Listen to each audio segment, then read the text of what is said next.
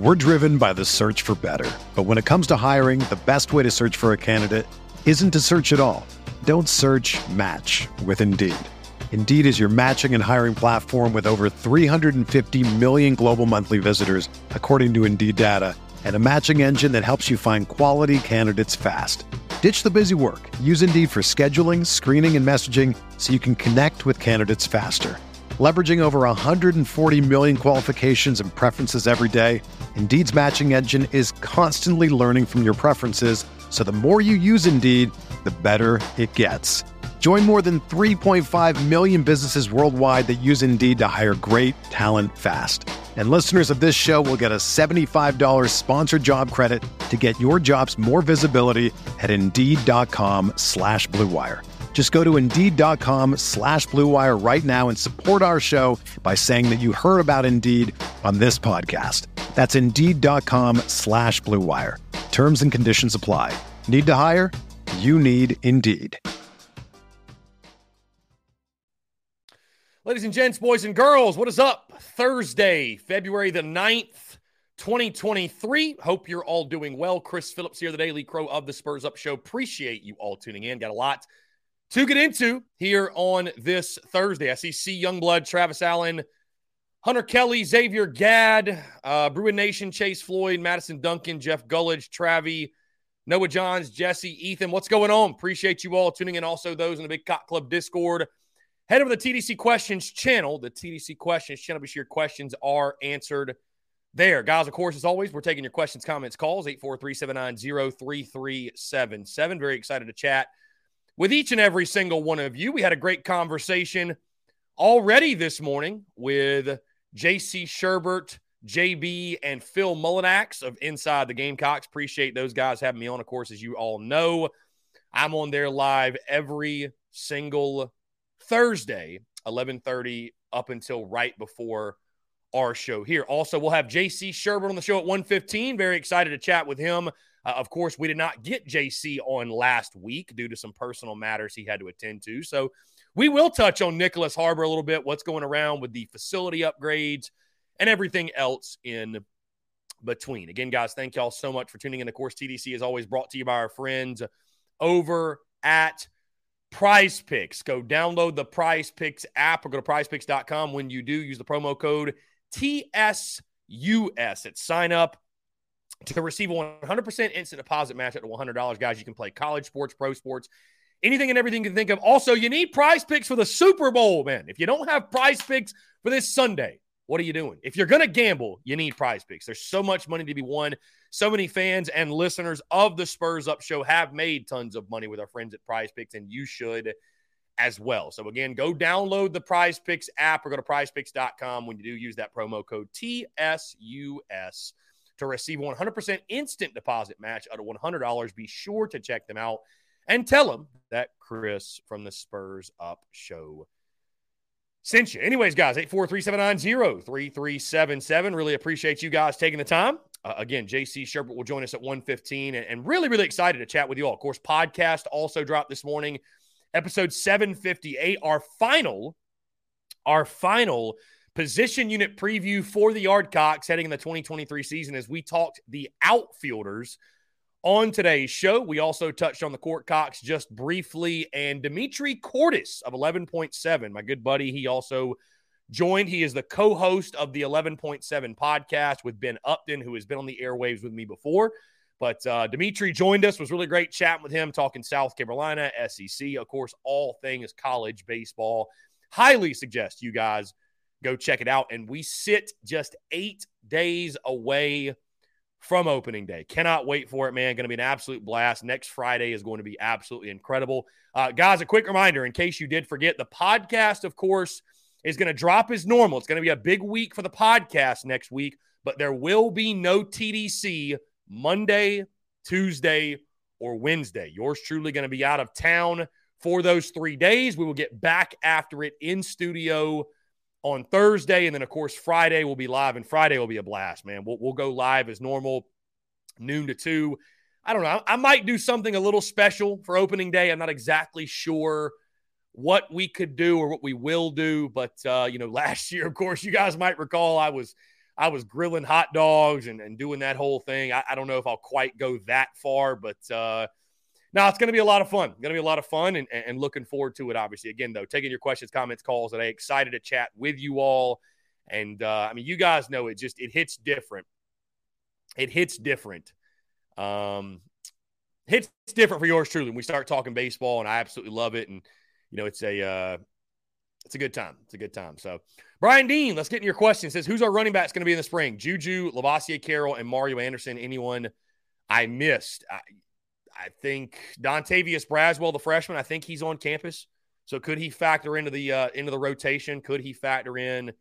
Um, you know, could could it could he factor into the battle? I'm I'm not exactly sure. I, I've got to think though, man. And it's and it's no disrespect to anybody currently on the roster, but you you've got to think they're going to go try to find a running back in the portal. I, you just it, like it wouldn't hurt, would it? It wouldn't hurt. It would not hurt to try to go find a guy who's maybe a seasoned veteran or, or someone that's had a lot of success at the S E C level before. You know, you like Juju McDowell, but do we really see him as R B one?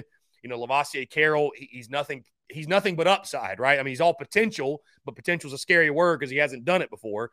And then Mario Anderson, as much as I like him, and go Wolves, right? But, I mean, he's never played a snap at the Division I level, much less the S E C level or the Power five level. So um, it would not surprise me at all to see them go get a running back in the portal. Uh, let's see. Austin Gregory, what's up, my friend? Appreciate you tuning in. Kelly Hammond said, the more I feel or hear about this big expansion, the more I like. If handled correctly, this can make Columbia and Gamecock sports a destination location. And big money benefits for all involved. I had somebody else, or I see somebody else. Yeah, Travi says, why is it such a secret on the new development? Or at least it seems that way. You know, Travi, I think it's just when you have a project of this magnitude, I, I just think that things are not exactly, they're not exactly finalized, if you will. So I think the last thing they want to do is announce something, right? Is that announce something and then say, oh, wait, actually, we need to pivot. We need to go a different direction. Sorry for getting your hopes up. So I, I think it's one of those things, Travi, where, I mean, it's it's such a long, it's such a long process anyways, right? It's such a long process anyways that they're like, what's the rush? What's the rush, right? So um, anyways, uh, let's see. So very exciting news, guys. How about this? Let's go. Just got an email from Carolina Ale House. The dates for the spring tour have officially been approved. They have been approved. How about it? How about it? So we're going to get the graphic put together. I will announce this a little bit later today, maybe tomorrow, probably later today. But the dates for the Ale House tour have been approved. And no, this is not the big news. The big news, I, I am waiting on a return email from the other party that we are working with. Trust me, it is in the works, but uh, that I will let, trust me, guys, I will let you guys know what's going down as soon as that. But, but this is also exciting news. This is also very exciting news.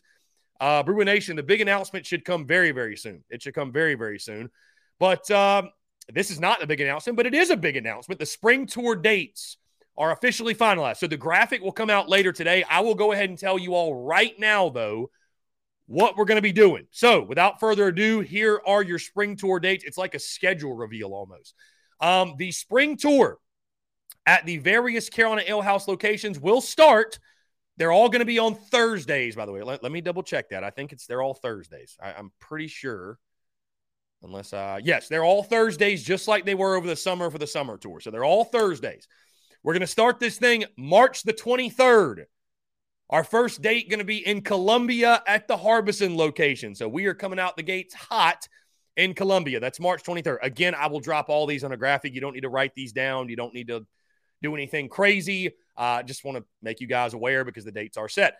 And anyways, March twenty-third, we'll start in Columbia. March thirtieth, the following Thursday, will be downtown Greenville, right here down the road. The next Thursday, April the sixth, we will be in Woodruff Road, Woodruff Road location. Very excited. Back-to-back weeks in Greenville.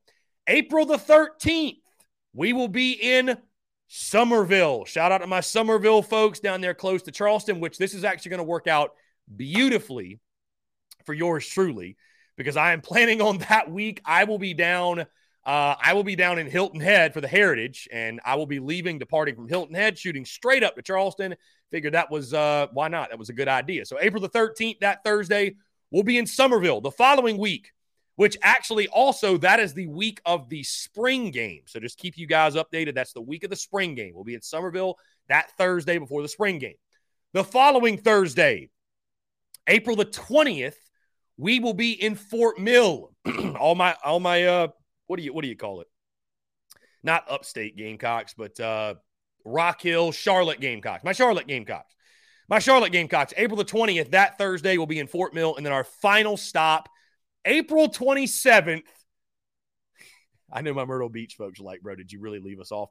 April twenty-seventh, we will be in Myrtle Beach. So looking forward to it, guys. A lot of fun. Again, I will drop the full graphic with that announcement, all the details, all that good stuff. Those will start uh, in regards to the times. This will probably get going at like six o'clock, something like that. So, and it's going to be really fun, you know, during um, during baseball season and, of course, the spring game going on and, and stuff like that. So, really, really exciting stuff. So, those are your dates. Again, I will drop the graphic later today. I will drop the graphic later today. And, uh, yes, Brian, I listen, the towels are sitting right next to me. I will have the towels, Brian. I'm Brian, I'm going to save ten towels for you specifically. I'm going to give you a couple backups too. So Brian Lattimore gives me hell because every time I've seen him, you know, the summer tour last year, we did not have towels because my the, the merch guy, some things happened, whatever. We didn't have the towels for Myrtle Beach. And then um, when I saw Brian Lattimore at the at the Gator Bowl, I literally sold out of towels in, in like thirty seconds. So I, I owe Brian Lattimore and I owe my Myrtle Beach folks some towels. Really excited, though. I mean, I, I I I put Myrtle Beach at the end for a reason because I'm trying to wait until it's really, really warm, can go to the beach, can enjoy it. So I'm looking forward to it, really looking forward to it, and um, excited for the tour, man. It's it's a really fun thing to get out and about and, and see you guys and interact and, uh, you know, talk Gamecocks, and it'll be an exciting thing. Madison Duncan, yes, hey, Madison, we will do more ticket giveaways. I promise you this is something I want to make a much, much more frequent thing. So do not be bummed. I, I will say, though, Madison, to make you feel good, the guy that won, I think he's got like two daughters, so he's going to take his wife and his daughters. It's a nice thing, man. It, you just love that. I, you know, we love helping out Gamecocks and getting them to games, and, um, you know, it's it's a cool thing. So it, it's – You know, that's that's the beautiful thing of T S U S and why I love what I do, the ability to impact people in a positive way and, and give back. And uh, so really, really cool. Really excited for them to go to the game, and it's going to be a great one on Sunday. Kemper, the spring game is April the fifteenth. April the fifteenth. Saturday, April the fifteenth. They have not announced a time, Kemper. I don't know why they wouldn't just do a night spring game again. I mean, as as as as successful as that was, why wouldn't they do it? You know, why wouldn't they do it? So Um, April the fifteenth, Saturday, April the fifteenth, that is when the spring game is. So anyways, anyways, the Alehouse tour dates have been confirmed. Really, really excited. And also because I've been waiting on them for like three weeks to get back to me. I know they're busy. Shout out to, shout out to Lee Russell, the real M V P, the real M V Lee, as I call her, because there's two Lees within Carolina Alehouse. She's the real M V Lee. We love both Lees though, but, uh, no, she's awesome. Carolina Alehouse, that they're, they're, those folks over there, man, they're, they're incredible, and I really do appreciate them, their love and support of T S U S. Coleman Hall says, let's get back in your questions. As weird as this may sound, I'd rather us go running back by committee compared to forcing an underwhelming run game. Aside from South Carolina State and Starter, our run game was meh at best as a whole. I mean, yeah, Coleman, I mean, Mark Ryan made the point yesterday. We finished outside the top one hundred in rushing offense, which, I mean, I already knew this. I already knew this. Um, but it, it's just crazy to think about our lack of ability to run the ball and stop the run and still win and, and just win despite it, right? Because all we hear is how important line of scrimmage is. All we hear is how important run game is. And I still think it is important, but, uh, you know, it just goes to show. And I think, again, Shane Beamer showing on the recruiting trail, if we can get that side of things figured out, if we can get the line of scrimmage figured out, sky's the limit because we're winning without it. So if you have it, I mean, think about how much better your offense is going to be, right? How much better specifically is your offense going to be if you can run the ball, if you can find some real balance? I mean, I, I think there's some stat. You want to go beyond just last year. You want to, like, I, I would love, and, and I know it sounds like a no-duh thing, guys, but if, if, if, like, I, I would love to know the statistics over the last decade. What is South Carolina's record when we run the ball, when we run for one hundred yards or more in a game? I think you'd be astonished how good it is. I think you'd be absolutely astonished, like truly. And again, this might feel like one of those no-duh statistics. It might feel like one of those no-duh statistics, but it's it's just baffling. It's baffling, truly. Uh, yes, so, so, two twelve Chris Smith, so baseball watch party during the tour a couple times where baseball playing. Yes, to your point, there will be a couple of the tour dates where South Carolina baseball will be playing. For example, excuse me, guys, excuse me, March thirtieth, the Gamecocks take on Mississippi State. Okay, that's a big one. Mississippi State, at Mississippi State. So we'll watch that one together. The following week, the Gamecocks will take on the number one ranked L S U Tigers in Columbia. We'll be, and so let me, let me, let me just, let me coordinate this, right? So March thirtieth, Gamecocks are at Mississippi State. We will be downtown Greenville. So I think that'll be a really, really cool opportunity to put some college baseball on the tube and watch the game. The following week, April the sixth, we are at Woodruff Road. The Gamecocks take on the number one ranked L S U Tigers. So we'll be able to watch that game together there. Uh, the thirteenth, in Summerville, there is no game. The twentieth, let's see. The, or excuse me, March the twenty-third, we are in Columbia. Sorry, I'm getting my dates mixed up. March twenty-third, we're in Columbia at Harbison. Yeah, sorry, guys, I'm getting messed up. Yeah, okay, so the, I, I was right. The, I got it pulled up now. The thirtieth, we are downtown Greenville at Mississippi State. That we'll watch that game. The sixth, we are on Woodruff Road. Like I said, L S U, number one L S U, will watch that game. The thirteenth, we're at Summerville, no game. The twentieth, we are taking on the Florida Gators at home. We're in Fort Mill. We'll watch that game. And then the twenty-seventh, there is no game. That weekend, the Gamecocks take on Auburn at home. So, yeah, there'll be a couple. So three of those tour dates, we will have baseball games to watch. So that'll be a lot of fun. I'm looking forward to that. That'll be a really, really good time. And again, I hope to see you all out there. It'll be a blast. It'll be a blast, no doubt. So um, let's see. Let's see the sixth. Which, okay, got you, got you, got you, got you, got you. Yeah, looking forward to the tour though, guys. It's it's a it's a it's a blast. I mean, it's an absolute blast, no doubt. Braddock, what's up? What's going on, Braddock? Brian Dean says, it's opening weekend, UMass, UMass Lowell. Yes, Brian Dean. The Riverhawks, the Riverhawks of UMass Lowell, the mighty Riverhawks. Put some respect on the Riverhawks, right? Put some respect on the Riverhawks. Um, by the way, guys, another big, big update today. Uh, our golf collection has officially hit the online store. If you go to T S U S dot store, you'll see it right there in our featured collections, the golf collections. We've got uh, polos, we've got quarter zips, and I will be adding more designs as we go. Right now, we've got the Beamer Rattler designs up. We've got Big Cock Club. We've got our Ass Kicking Chicken designs. We've got the main logos. We've got uh, Beamer Ball. Beamer Ball is officially up there. I know that one will be really popular. Uh, so, guys, just stay tuned. Again, I'm going to add Clem Sucks, probably going to add Shane Storm, probably going to add Uh, the yard cock, if you will. So really, really exciting stuff. Highly suggest you guys go check that out. It's really high-quality material. Uh, Adidas, both in the quarter zips and the polos. And, guys, I'm wearing them myself, so I can tell you they are really, really awesome stuff. Check it out over at T S U S dot store.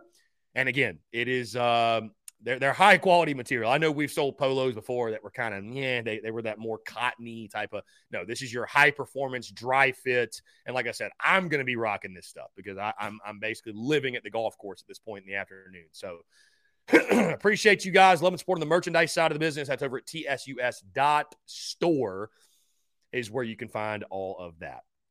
Gad says he's definitely going to Woodruff Road. Clearing my schedule. Yeah, listen, Gad, I'm giving you all as much heads up as I possibly can. So a guy like Brendan M, cough, cough. No excuse, Brendan. No excuse. Jesse Jacobs, what's your handicap looking like right now? Jesse, I, you know, I need to honestly play more to, to have a handicap that I could tell you this is my handicap. But when I'm playing consistently, which is right now, um, I'm I'm high seventies, low eighties. I mean, I, I really, I tell you, Jesse, I'd really like to get down close to scratch. I really would. I really would. I feel like I can. It's just one of those things. I mean, to, here's the thing. To get down to scratch, I'd have to play almost every day. It, for me, it's for me, it's all about tempo and finding consistency, and the only way that I can do that is to play all the time. I mean, go, golf, you know, it's just not a game you can pick up and and play every now and then. So I'm, you know, I'm a high seventies, low eighties player. I like to be high seventies more often than low eighties. Um, yeah, I mean, I like to play well, Jesse. I like to play well. When I play, I like to play well. That, that's why I'm either – I'm either playing all the time or not at all. And if I'm playing not at all, I mean, I'll still go play with people, but I just do not give a damn. And I set no expectations. Um, but, yeah, I mean, when I play, I like to play well. So um, I'm swinging it pretty well right now. Really, I'm starting to feel pretty good about my swing, really finding my tempo. It's all about tempo for me. It's just all about tempo. It's all about tempo. So that's like my number one focus is tempo, smooth through the swing. Um, yeah, anyways, so because my putting – my putting is good enough to be a scratch player, I think. I think my putting is good enough, no doubt, to be a six or seven handicapper.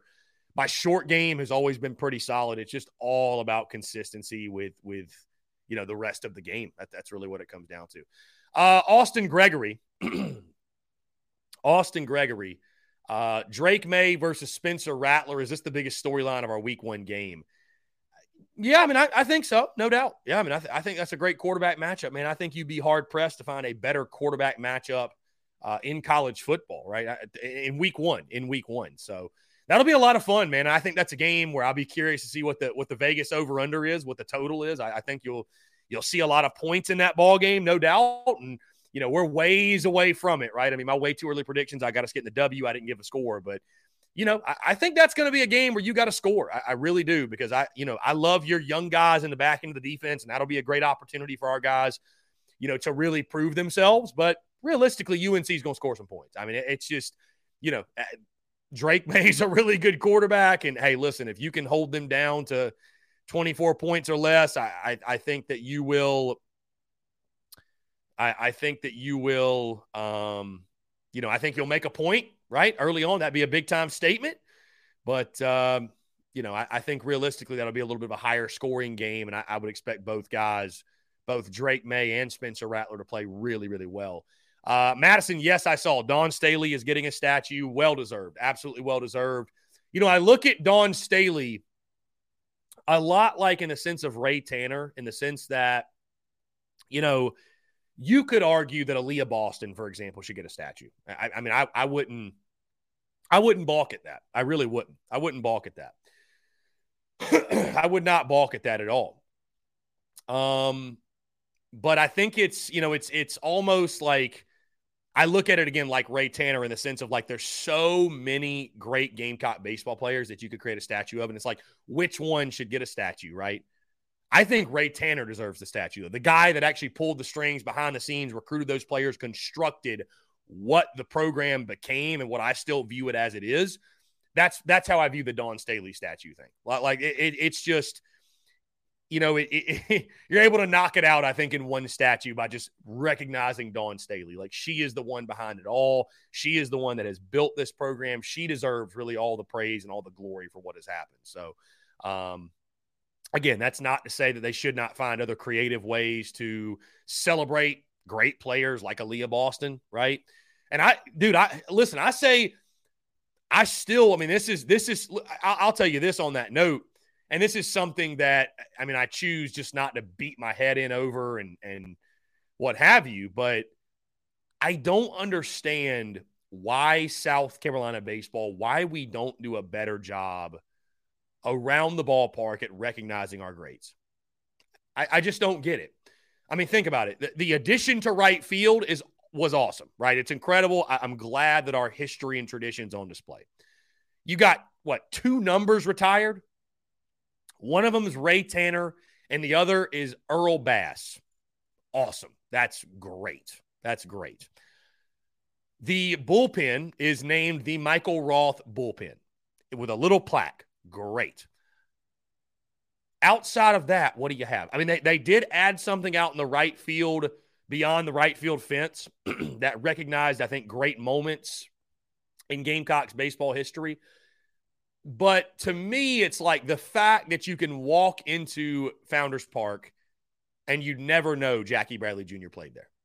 You never know Whit Merrifield played there. You never know Justin Smoke played there. You never know. The list just goes on and on of all these great players. You know, you go to somewhere like Clemson, Doug Kingsmore Stadium. They, they've got, I mean, they've got posters hanging up of just every team that's gone to the College World Series, right? They've got these banners in their concourse. Dude, I tell you which park I loved, Alex Box Stadium. When I went to L S U in twenty twenty, you go to their stadium, on like the pillars or just the outside of the stadium, they've got plaques of every All-American.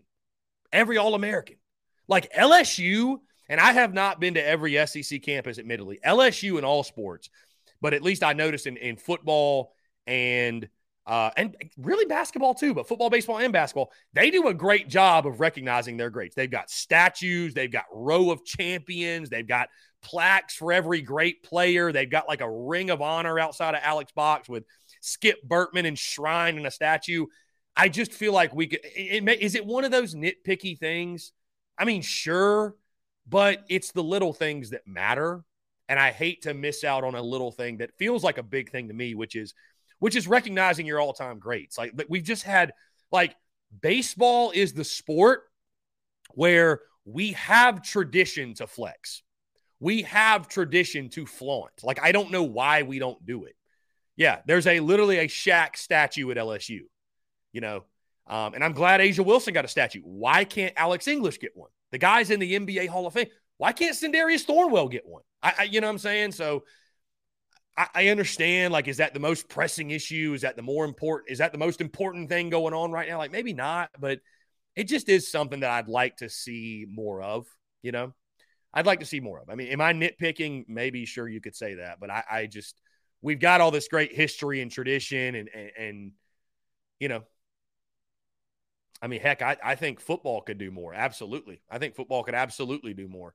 Um, you got a George Rogers statue. I mean, that's great. He obviously deserves one. He won the freaking Heisman Trophy. But, you know, um, and I love what they did, adding, like, the retired numbers and all that. But, I mean, how about a Ring of Honor? Like, how, where where is Connor Shaw's? Where, where's Connor Shaw's plaque? Where's Connor Shaw's Ring of Honor? Where's Connor Shaw's statue? I mean, I know they've got like the wall of captains, but like, come on, man. Come on, man. Come on. You know what I'm saying? Like, good God. I don't know. I, I you know, anyways, that's, that's my rant for the day, I guess. I don't know.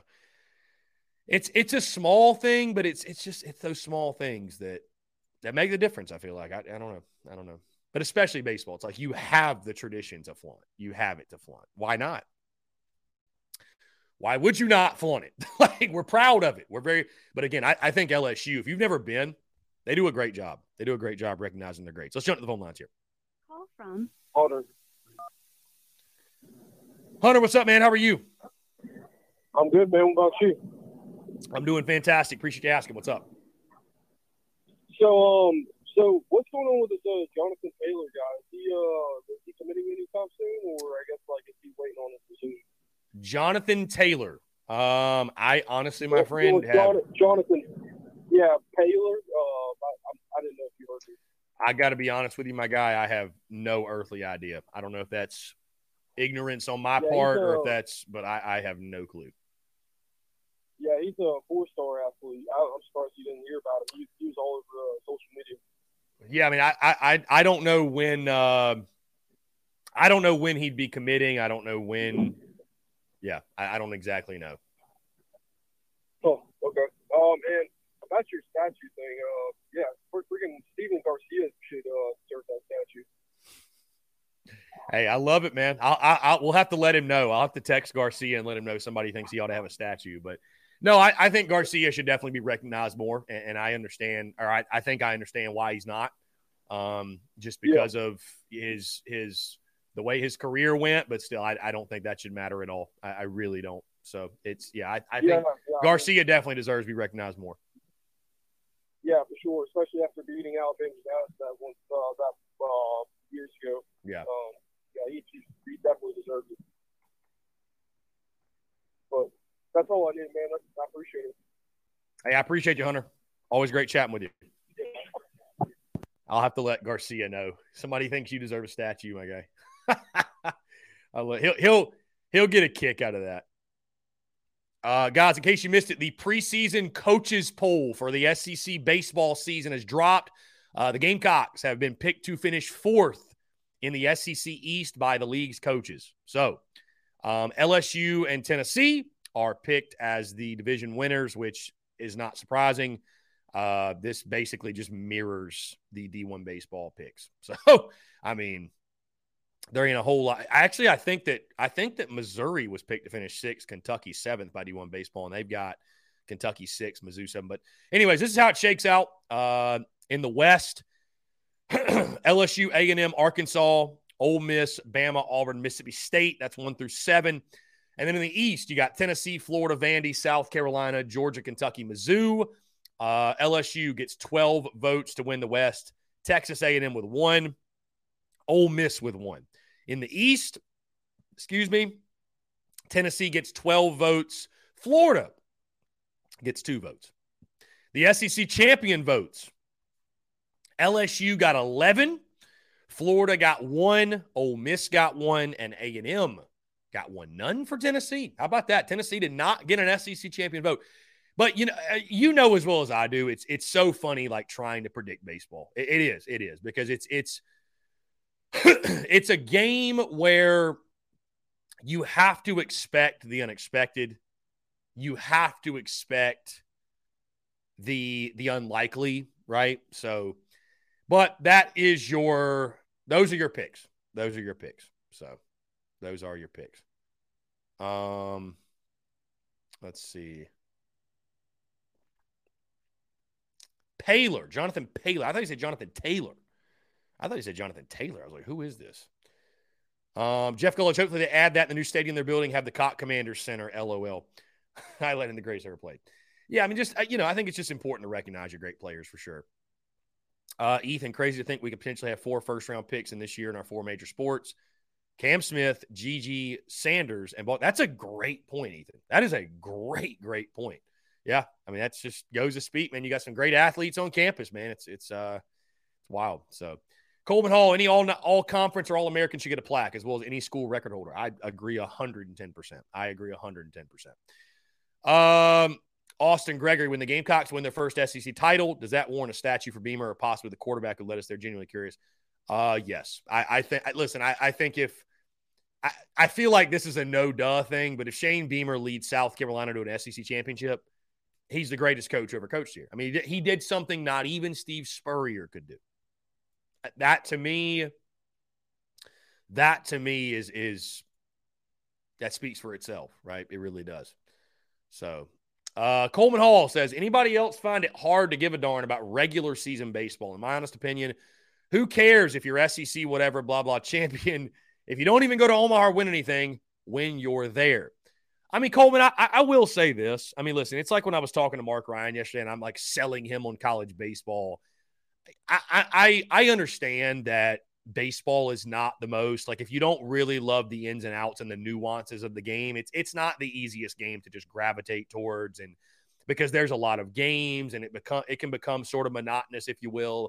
Um, you know, so I, I'm not going to sit here and say, oh, you're you're so wrong. Like this is, but I will say, you know, having that feeling about non-conference baseball, sure. I get what you're saying there, Coleman, in the sense of like, you feel like the regular season doesn't really matter because you can be the last team in like Ole Miss and win it all, or you can be the greatest team ever like Tennessee and not even make it to Omaha. I mean, I, I, I, I think that's what makes it really intriguing though. I think that's what makes it a lot of fun. Um, I mean, you could argue the college baseball postseason is, is right up there with like the best postseason in sport. Um, it's the drama, you know, the, the regional format is incredible. Um, you know, I, I, I will say though, Coleman, again, to your point, it, it devalues like winning the S E C in the regular season, winning the conference tournament even, right? Like it's, it's all about just getting to the postseason. That's all it's about. It's all about get, I mean, and, and I love Dimitri and Ben of eleven point seven. They've got, you know, their hot, cold, hot theory. I mean, that, and that's, and it's true.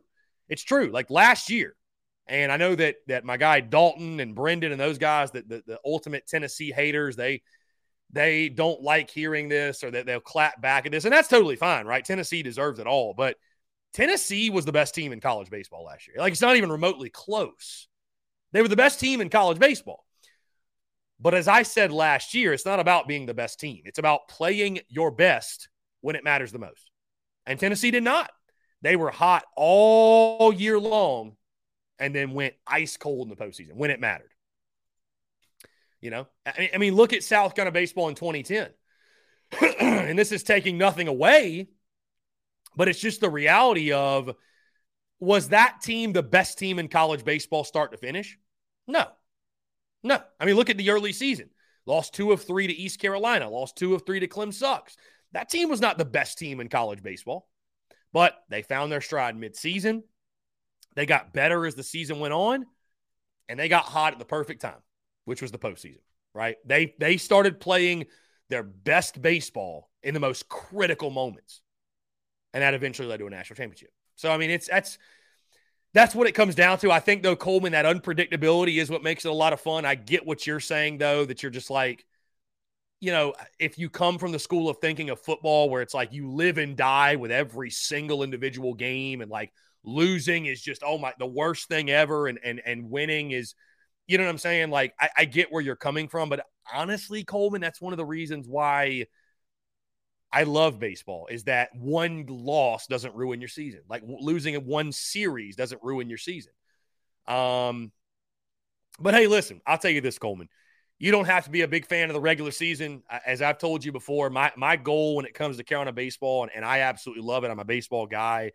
But my goal is to provide in-depth coverage to where the diehard fan will find value in it, while also – providing entertainment to a level where the casual fan, Coleman, where you don't need to watch every single regular season game. You, you, you don't need to. You know what I mean? Like, that's my goal. That's really, truly my goal. It is, right? It is. So, um, yeah, it's it's it's a lot of fun, though. It's a lot of fun watching players evolve and watching teams evolve, and and um, yeah, Braddock makes a great point. It's it's a lot like the Braves winning the World Series. I mean, they they weren't the best team, and that's why normally in the M L B. That's why the team normally with the highest payroll and, and the most quote-unquote talented team, they don't win it all. They just don't win it all because it's hard. It, it's it's hard to sustain. Baseball is such a hard game. I mean, it's hard to go wire-to-wire, dude. It's, it's really hard. You realize the number one seed in the College World Series has never ha- hasn't won it all since nineteen ninety-nine. Like, it's just hard, dude. It's just really, really hard. So – I mean, I mean, baseball is already a hard game without immense pressure. And then you add immense pressure, it's insanely hard. It's an insanely hard game, right? I mean, that's that's why, that's what makes and why people really need to think about what South Carolina did in ten and eleven and then even twelve. I, I mean, it's special, man. Like, what they did is special. It's special. You know what I mean? It's really, really special. And it'll never, I mean, that record, what, twenty-two straight postseason, that'll never be touched. It'll never be touched. Nobody, what Carolina baseball did is just un, unbelievable almost. It's unbelievable. It's unbelievable the way they won. Like, we just, we knew in the postseason we were winning. That's it. We were winning. That's it. That's it. We were winning. We were, we, find a way. This shirt, win anyway. That's it. That's Carolina baseball. Just win anyway. You know what I mean? So, um, yeah, Coleman. I mean, listen, I, I totally get it. I mean, Coleman, I'll here's the thing. I, I'm I'm honest with you guys. I'm transparent. Would I watch every single regular season game if my business didn't revolve around it? I, probably not. I, and I'll, I'll be honest with you. Would I? Would I be? Would I be as invested in South Carolina Davidson on a Tuesday night as I am right now? Probably not. And that's okay. I mean, it is what it is. I mean, it's, you know, you know, I get it. I get it. You know what I mean? I get it. I totally get it. I totally get it. So,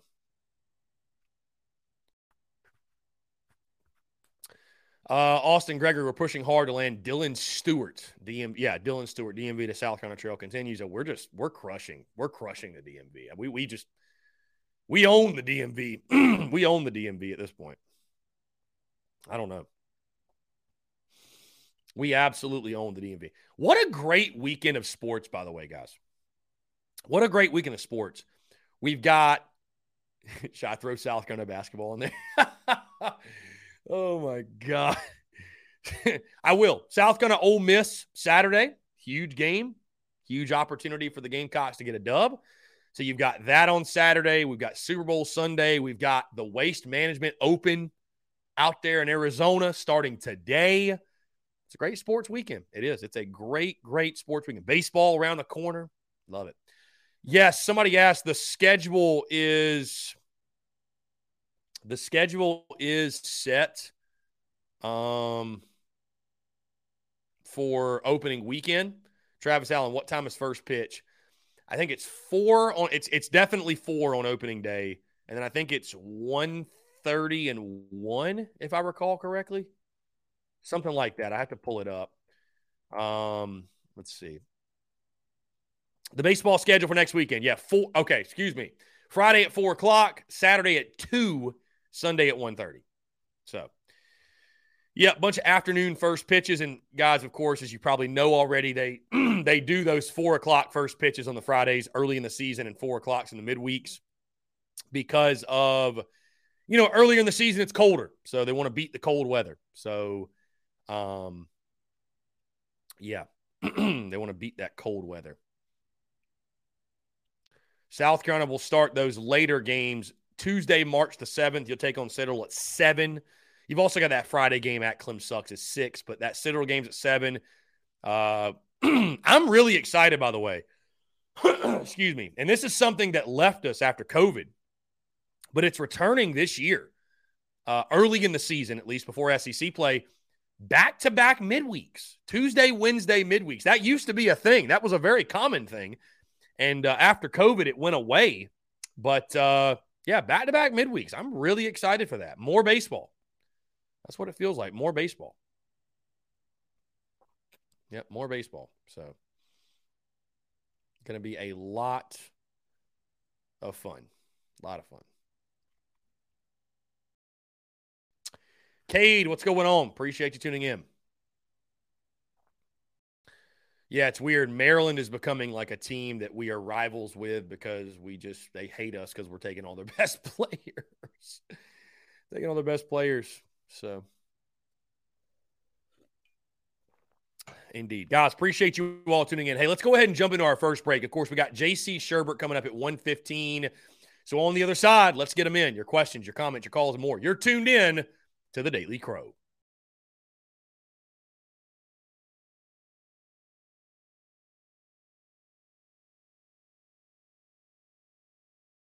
All right, guys, we're back. Taking your questions, comments, calls. eight four three, seven nine zero, three three seven seven. That is eight four three, seven nine zero, three three seven seven here on this Thursday, February the ninth, twenty twenty-three.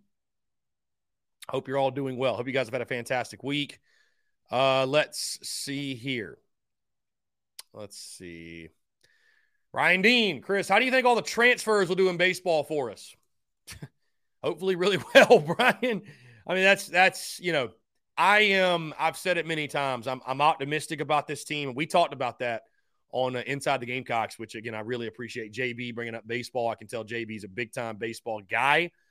Um, I, I mean, you look at the transfers you brought in, like we talked outfielders today. Caleb Denny, going to be one of the leaders out there, hit eleven homers last year for Oral Roberts, hit like three thirty-one for them uh, a season ago. So he should be a solid addition. Dylan Brewer, who was, you know, a low two hundreds hitter, but you hope if he can live up to his hype, you know, if he can live up to his hype, he could be a productive guy for you. You know, you, but you look at all of the transfers. I mean, they've all got hella upside. They've all got potential. I mean, I just think that's one of the biggest questions, though, Brian, is that we, we've seen this movie before and the ship still sinks. And I'm not trying to go into the season with pessimism or, you know, a woe is me mentality. I'm not. Like, I, I have high expectations, number one. I've got high hopes, number two. But it's hard not to be somewhat skeptical when we've literally seen this before. I mean, I think Brant Belk last year is truly the one exception when it comes to transfers panning out for the Yardcocks, right? I mean, Brant Belk was your leading hitter a season ago, but, I mean, we've seen guys time after time come in from Virginia Tech, U C F, other schools, like the list goes on and on and on of guys who have come here and they just did not live up to the hype. They didn't live up to the hoopla. So you know, a lot of our success offensively is going to come down to what do these transfer additions do, because it's it's obvious, and Mark Kingston's even mentioned it, you know, they followed Jim Schlossnagel's model. They followed Schlossnagel's model at Texas A and M last year, which is beefing up your roster and specifically beefing up your lineup with transfer portal guys. So those guys have got to pan out. Those guys have to pan out. You think of the Jacob Comptons, the Gavin Cassises, the, the Caleb Denny's, right? Those guys have got to live up. The Will McGillises, those guys have got to live up to the hype. If this offense is going to reach its full potential, those guys have got to live up to the hype. You know, I, I just – here's what scares me, too. Here, here's what scares me, Brian Dean. And as you notice, right, I mean, it's it's a storyline. Mark Kingston's job security, Mark Kingston's job, it's a storyline. You, you, you'd be – you're ignoring the obvious if you cannot acknowledge that this is a massive season for Mark Kingston's future in Columbia. This season's going to define whether he his, his entire tenure, right? It's make or break. It is. It is. Here's what scares me. Here's what scares me. South Carolina adopted the Texas A and M school of thinking when it comes to building out their roster. Great. That's awesome. Cool. Worked well for the Aggies. Jim Schlossnagel, the head coach at A and M, is a great coach. He's a great coach. Had hella success at T C U.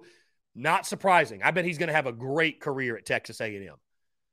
Mark Kingston, the jury's still out. That's being as kind as I can possibly be. I just don't know that Mark Kingston's Jim Schlossnagel. I don't think he is. So, you know, it's, uh, again, man, it's, it's, it's a pivotal year. We all know it all comes down to offense. I, I just, I see no, you know, that you're going to have the pitching. I mean, you're going to have the pitching, man. That puts even more pressure on the lineup because you have the pitching. You know, you have the pitching. You know, you've got big time arms. Right? It'll simply just come down to, do you swing it? If you swing it, hey, sky's the limit for this group. I, I I don't know that, you know, what's the ceiling? I was thinking about this this morning. What's the ceiling for this team, right? Is is saying that this team potentially, if it all clicks, go, could go to Omaha. Is that is that is that overly aggressive? I, I don't know. I, I you know, I think this is a team that has a pitching staff that's built for Omaha. It's got a pitching staff that's built for a run like that. Are the sticks there, though? Realistically, are the sticks there? I just think what's scary is that you're asking Carolina baseball to, to do something they've practically never done under Mark Kingston. That's it. That's it. We've just never done it, you know? We've never done it. So.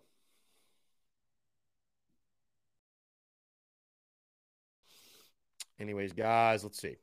Austin Greer says ceiling is sixth, seventh in the S E C.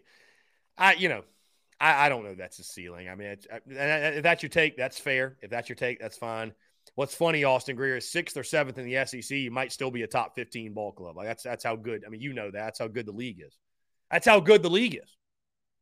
Truly. So, um,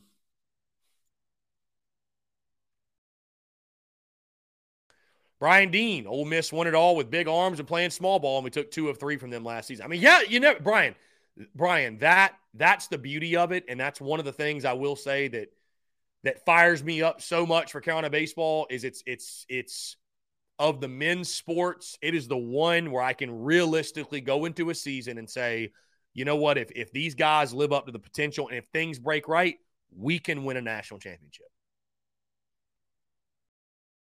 Right? It's it's not like football where you go into the season and realistically six to eight teams, and that may be even being generous. Four to six probably really have a realistic shot to win it all. Everybody else is playing for a nice bowl game. That's it. That's it. In baseball, it is not that way. Everybody's got a shot. You know what I mean? It could be your year. It could be your year. It could be your year.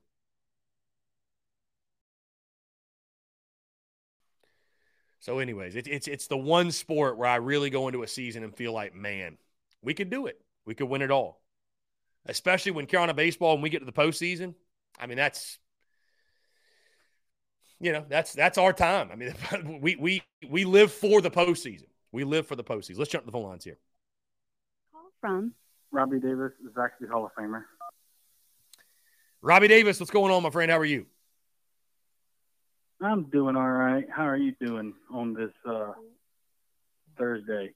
I'm doing well, my friend. Do you remember when you used to call in and say you were Kirk Herbstreit? What a time that was. What a time.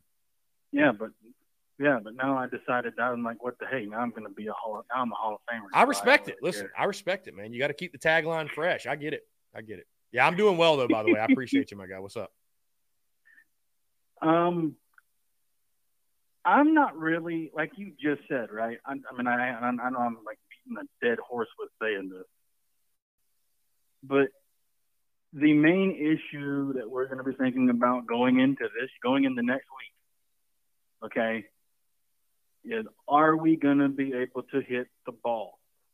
We've never really had problems with pitching, really, as far as I know, for as long as I've kept up with baseball, which is only from like twenty ten all the way up to now.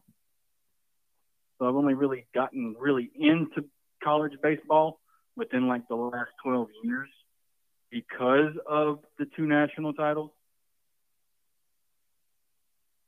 I'm not really concerned about pitching, really, because we've had, for as long as I can remember, we've had great pitching. And we've also had timely hitting. But in the pa- in the very recent past, we have not had very good timely hitting whenever we've got guys on second or third or even on first, for that matter. We haven't really had, since Kingston's been the head guy, have not had games where we just were hitting the hitting the ball consistently and, and hitting it where they weren't, which, of course, hitting it where they ain't is the, what you want to do to to move the runner, and we have not been doing that at, on a consistent basis with Kingston as the head man.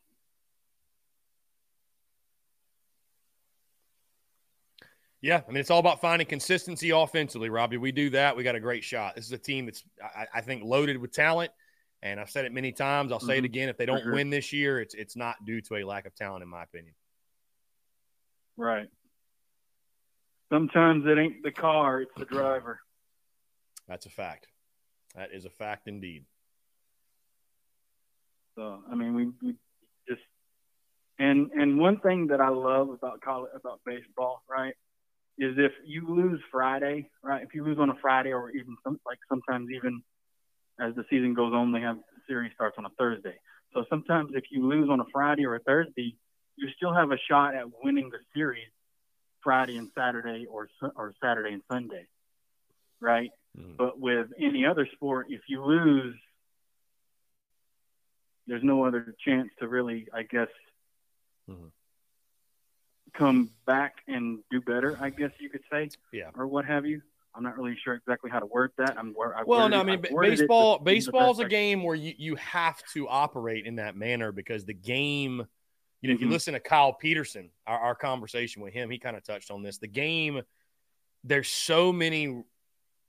How can I phrase this? There's just so many random outcomes that can occur. There's so many different random mm-hmm. variations that, like, over time, right. the numbers don't lie. But in a one-game sample size, they absolutely can. So you need so many games right. to determine who the best team is, and you need series to determine who the best team is because, you know, there, there are so many different outcomes that can occur. You know, so many so many different right. variations of the numbers that can take place. So, Um, no, I mean, it's, it's, right. you know, you have to have it that way, but it does, it does separate it from the other sports where it's, yeah. you know, it's not just like a do or die one game. So, um, yeah. Yeah. But I'm, I'm really excited. I'm hoping I'm able to go to either the baseball game against Charlotte or the, one of the game, the game against Tennessee. That's the day after my birthday. They got two games, one's before and one's like the day after. Mm-hmm. So I'm hoping to go to one of those two. So, but I'm pretty sure I'll go to more than just one of those two because uh, I talked to uh, David Garrick a couple of weeks ago, and I told him like if he plans on going, just I mean, if he wants a buddy to go with him, I'm all gung ho and ready to go. I'll even I even told him I'd pay for gas. So why not? I mean, if he's willing to, you know, meet meet somewhere, then yeah, I'll put gas in his car. Shoot, I'll probably even pay for his food. I don't care. I love it, Robbie. Get, so, him, get him some Zaxby's. Hey, we had somebody, you know, we were talking, I'm sure you heard, we were talking about statues and, and players getting recognized as statues. Uh, Bruin Nation wants to know, is Zaxby's building a statue of Robbie in Roebuck? Uh, no, but if that was to ever happen, I'd probably have a heart attack and go meet Jesus pretty early. I'm just saying. I'd probably what, have a heart attack. If, if they were to build, if they were to build a statue of you, what would you be doing in the statue? Do you know? But what do you, what do you think? Uh, I would say, like, I don't know, holding a rag, wiping down a towel. I don't, or wiping down, holding a rag, wiping down a table, or or filling up a thing, a, a big thing of sweet tea or something. I don't know. I have no, I have no idea. But um, I, love I love that. I love that. E- eating a tendy, yeah. Something like that. eating, eat, eating, eating uh, boneless wings and things. There you go. Yep, that's it. Eating a boneless wings and things. Yes. Absolutely. For sure. And as all, and like I said, if I'm ever in town for, for longer than a weekend, mm-hmm. I will hook you up with some Zaxby's. I promise. I appreciate sure. that, Robbie. I appreciate that. But, uh, and, and, and of course, right, like you said, right? This is basically a make or break, like you've said in the past. This year right here is basically a make or break season for, for Kingston. I'm pretty sure he was told months ago, a couple months ago, if you don't do this, this, or this, you're done. Because they're and you and and there and like you said before I called, there is a standard when it comes to South Carolina baseball. When it comes to women's women's basketball, there is a standard. When it comes to football, there's kind of a standard. Seven or get get get six or seven wins, right? But with base and but with with baseball, the standard is get to Omaha or the season is a failure.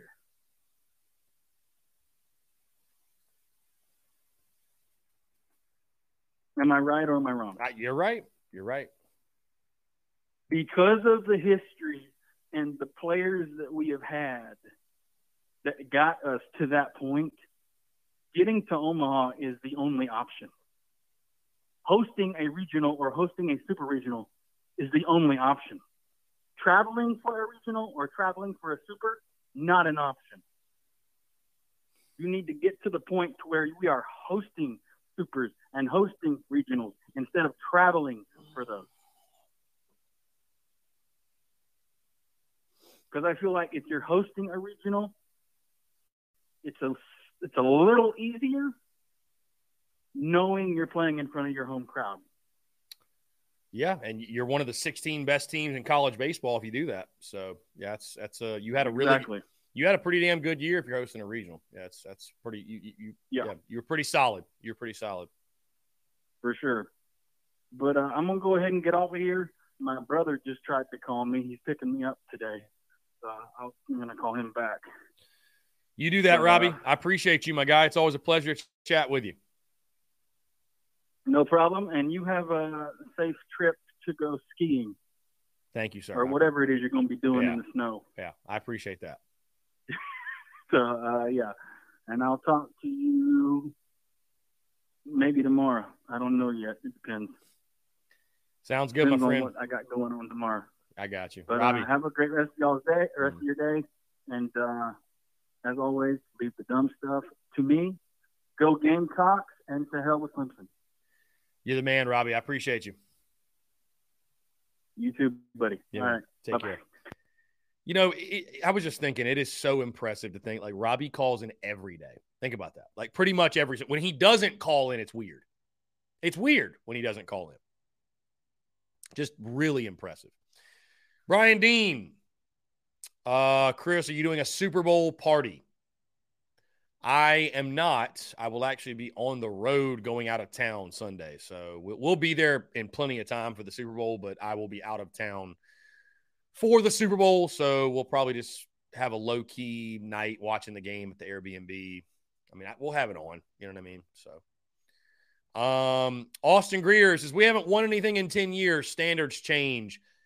Well, Austin, I think that's a little unfair also because, you know, We've been in a we've been in the Supers a couple. I mean, we haven't been in Omaha since twenty twelve, but been in the Supers more than a couple of times. Um, and I just, you know, I don't know, Austin. I, I would just completely disagree with you. I think that you, when you, when I think of Carolina baseball, I still think of this program as being a top ten national program. I still think of this as an elite program. I, I don't think there's an excuse of why this program should not be that. And I mean, what what what excuse can you give me? I mean, there there is none. There there is none. I mean, we talked about this today with Dimitri Cordes of eleven point seven. I mean, there, there's there's there's there's no reason why this program should not win and win at a high level. You have everything. You have literally everything. So I I think my expectations are still very high, and um, that standard I think should stay there. I mean, when you win back-to-back national championships and go to three straight, I mean, that wasn't that long ago.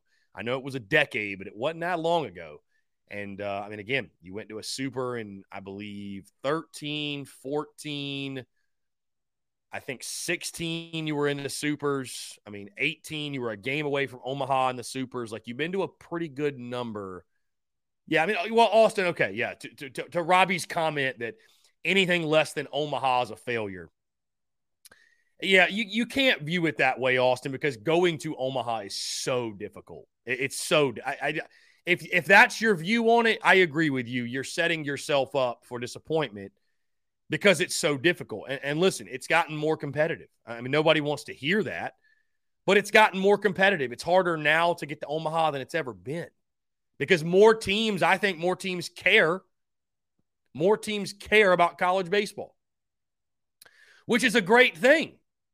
For those of us that love college baseball, it's a great thing, but it makes it more difficult, right? I mean, dude, a decade ago, Tennessee was a, was a joke. Tennessee was a kick-in series. Tennessee was a, was a was an easy dub, right? It was an easy dub. So things have most most certainly changed. Most certainly changed.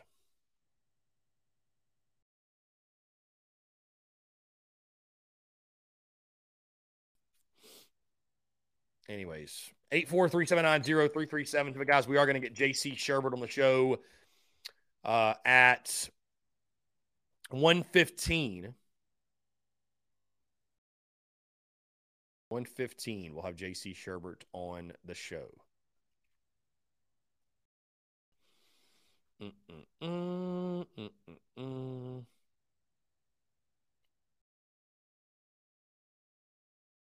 Let's see.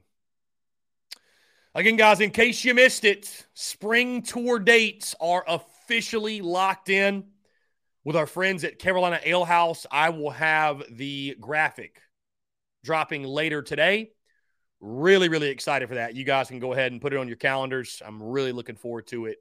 Um, going to be a blast. We will start March the twenty-third. That'll be our first tour date, and it will run all the way until April the twenty-seventh. So going to be a good time. Going to be a good time. Should be a beautiful. It's a beautiful time of year. Really looking forward to it. Really, really looking forward to it. So, uh, anyways, guys, eight four three, seven nine zero, three three seven seven. Our good friends over at Pick Six Previews, get this: consecutive top ten recruiting classes. Of course, this is football. Consecutive top ten recruiting classes. Alabama, sixteen straight. That is crazy. Georgia in second at ten straight.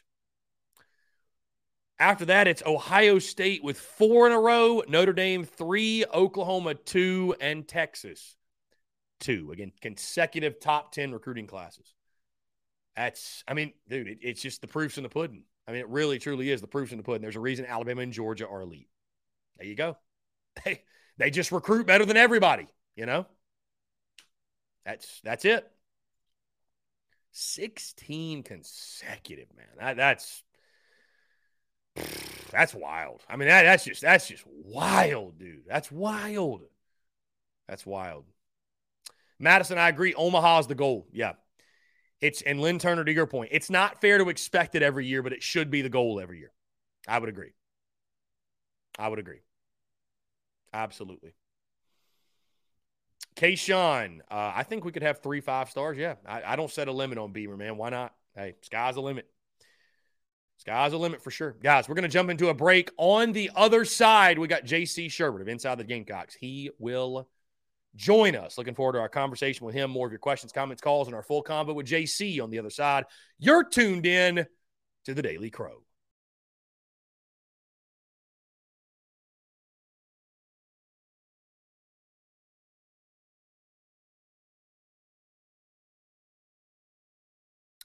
All right, guys, we're back. Appreciate you all tuning in again this Thursday, February the ninth, twenty twenty-three. Every single Thursday, he joins us, J C Sherbert, Inside the Gamecocks, and really excited to chat with J C because we did not have him on last week. So, again, we've got a lot to catch up on, a lot to get into. And, again, guys, thank you all so much for tuning in. Truly appreciate the love and the support. With that being said, let's go ahead, get him in here, J C Sherbert of Inside the Gamecocks of the Big Spur. J C, what's going on, my friend? How are you? And I'll also say thank you so much for having me on your airwaves this morning. It was an absolute pleasure.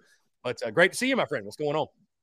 Absolutely. These, these Thursdays are a lot of fun, Chris. Good to be with you today. And uh, certainly uh, lots to talk about this week. Um, uh, circumstances were not good last week, but it was in some strange way good to get back to South Carolina for a little bit. Uh, albeit for a funeral, but uh, certainly uh, uh, thank you for being appreciative, or I mean, sorry, understanding about that, and uh, certainly glad to be back uh, back here with you. Yeah, no, J C, I appreciate you, man, and glad everything's good on the home front. Uh, with that being said, you know, I, I know it's kind of yesterday's news, if you will, but we really didn't get a chance to touch on it with you, and I think now it's interesting now that the dust is settled, right? We can really look back because Nicholas Harbor is a Gamecock. It's official. Um Your just overall thoughts on what took place last week. You know, he chooses South Carolina, but the events leading up to it, you know, I thought it was, I thought, J C, what was so interesting was Shane Beamer providing perspective in regards to, you know, the audio message he received at two fifty-seven in the morning or something like that, and just the drama that really surrounded, you know, Nicholas Harbor's eventual signing and his commitment to South Carolina. And, you know, we, we saw all the crystal balls and the percentages, and they were fluctuating, and and Oregon was making a push and Carolina was responding. And I mean, it really did feel like it came down to the wire. But your just overall thoughts on the entire saga that led up to Nicholas Harbor choosing the Gamecocks, and, and just overall thought on the impact of the signing as well. Yeah, I, I thought Shane Beamer described it perfectly. Uh, kind of gave a play-by-play there. I mean, that that's what happened. And I think everybody, uh, including Shane, went to bed Uh, pretty confident he'd be a Gamecock the night before. Uh, our national guys at twenty-four seven Sports, Steve Wiltfong, uh, especially tracked it through the night. You see, Oregon's on Pacific time. You know, so two fifty-seven Eastern, it's probably what, eleven fifty-seven their time. So they they talked well into the night, and that's uh that's when the call came in. Uh, I think he slept on it. Uh, my understanding is his mom was not fired up about going that far away from home. Um, N I L did play a factor in it. Uh, and, and there's some talk out there that, that, oh, I don't know, it ended up being some kind of bidding war. And that, that's not, you know, coaches aren't dumb. You're, you're not allowed to really do that. But you can, mm-hmm. there's ways you can present opportunities to people, in other words. Mm-hmm. Uh, South Carolina still, as far as just the, the general opportunity at N I L, hard to touch Nike and Oregon, especially for a track athlete. Uh, but, you know, I always say recruiting decisions are based on comfort level. And, and so uh, the question becomes, would the, the potential to have that much money make you more comfortable in your environment? Or do you just say, hey, look, I'm going to get paid anyway. I'm going to be in the N F L. Uh, I'm going to be an Olympic athlete. You know, this is all going to work out no matter where I'm at. I'm going to choose a college. And I think that was the, the the thing South Carolina really hammered home. You know, you're the most comfortable here. All your friends are here. Uh, you've spent all this time building relationships here. Uh, it's close to home. You know, D C is crawling with Gamecock alums and, and graduates, and, and there's a reason for that. It's right down I ninety-five. Uh, you know, and and I think that that swayed him back. Uh, and and so, and I know you and I had texted a little bit about it while I was uh, during the day on Wednesday, and um, it wasn't looking good. Wasn't looking good. I t- said was told fifty-fifty at best, and then progressively it went from fifty to what? Well, hey, we're in the we're in the game now. We're in the game. Uh, to hey, it's looking good, and, and finally, you know, once he put on that hat, um, papers were done and signed. So. Uh, you can breathe a sigh of relief. Um, I think as it relates to this coming season, because sometimes five stars, people get unrealistic expectations about year one, uh, you know, having done the rankings before, you know, and, and I'm, I'm getting kind of, that's kind of becoming more and more in the rear view of my career these days. Uh, but, uh, you know, thinking back on it, you know, what we would do and what I still think the philosophy is, it's, it's a, it's a, It it's a terminal ranking as it relates to, uh, and, and this is twenty-four seven Sports and On Three, and I think Rivals. E S P N has a different philosophy, which you know is the reason there's composite, but it terminates in the N F L draft. So in other words, you, your guy could go through, your five star could go through and do nothing for three years, then he goes and blows up his senior year, and gets drafted in the top ten. It's still a five star. It's still he still met expectations, right? Uh, and so I think sometimes people are like, well, five star should be a guy that impacts it right away. That that's not always true. Football is very developmental. So, um, you know, I, I, I think that the big news, though, as it relates to instant impact came when Shane Beamer said he's going to confirm he's going to play receiver. And, and I think I've said it here and elsewhere. I, I thought maybe that's where he should play. South Carolina's got, what, five or six new tight ends. You know, you're going to ask this kid to come in and block in the S E C, all that. Beamer's absolutely right. Play him at receiver because uh, he also gives South Carolina something it does not have uh, in that receiving corps, which is a big six five guy uh, that can run. And, and, and you may say, well, J C, nobody's got Nick Harbor. And, and nobody does athletically. But just in terms of body type, style, you know, he, he's receiver-wise. I know Curtis Fry compared him to Randy Moss. I'd go with T. Higgins, you know, a faster A J. Green type. Uh, I don't know about the ball skills there. You know, A J Green was very elite and just, he just hung it up, by the way, uh, ball skill wise. But as far as the body type, the type of receiver he can become, South Carolina does not have uh, a lot of those guys. I mean, you got Kyle Horton and Omega Blake that are kind of taller. Uh, obviously Xavier Leggett's a big body dude, but uh, you know, he's about six two, six two and a half. This guy's towering and he can fly. So, you know, I, I think as far as first-year expectations go and how he can impact immediately, that that that's a game changer for me personally as far as my evaluation of him goes and expectations is that he's going to be in a position next year uh, where he can step right in and contribute. Yeah, I think that was definitely, J C, music to all of our ears when we heard that he's going to play the receiver position and Beamer confirming, hey, he's not a guy that, you know, basically made the point he's not a guy you're going to get the most value out of him with his hand in the dirt, right? He needs to be on the outside making plays. And, again, it was just great to hear that. And I ask you this because you lead me to this now. Um, you know, I my way too early predictions, I picked nine and three. I wasn't even factoring in Nick Harbor. Uh, d- does his addition now, does does that – radically change or change at all your your expectations or just kind of thoughts on the twenty twenty-three season? I mean, do you think a player of the caliber of Nick Harbor, again, you don't want to set unfair and unrealistic expectations, but I mean, I think realistically he's a guy that could factor in that wide receiver room pretty darn early because you just don't get his combination of size and speed, right? So, I mean, do you think he's worth a win? I mean, is he is he that valuable of a get for South Carolina? You, you know, he could be. Uh, you know, I, I, I think a, a lot of times, too, with guys like this that are athletes and, you know, they're not – and you get this uh, coming out of the D C area sometimes, um, you know, the, the whole mid-Atlantic region, real raw guys, football player-wise.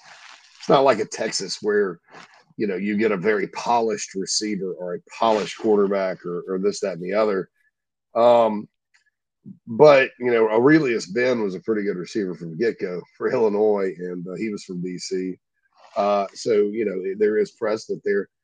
And in checking with people that have scouted him in person at the Under Armour game that I trust, there there really wasn't a, a, a red flag as far as his hands go. Uh, he dropped some, but they kind of chalked things. He wasn't really fighting the ball or anything. He's like, you know, at, at these all-star game settings, you're getting used to another quarterback. Uh, and you, you go out there, first practice, you hadn't, you hadn't thrown with the guy at all, and everybody's sitting there evaluating you. Um, I made this mistake when I was evaluating because Jameis Winston could not hit the broadside of a barn in Under Armour practice that, that year.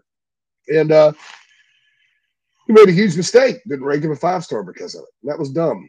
That was a really dumbass thing for me to do. But, uh, you know, looking back on it. But, uh, you know, it, so you really have to be careful with, with that, with saying this guy doesn't have hands or making these, you know, declarations. And nobody I trust said that.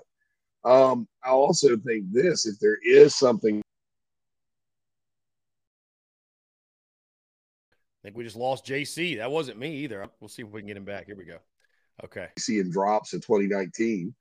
Uh, uh, Xavier Legette, you know, certainly got better as this year went on, coming up and getting it and holding on to the ball. I know he had some drops too.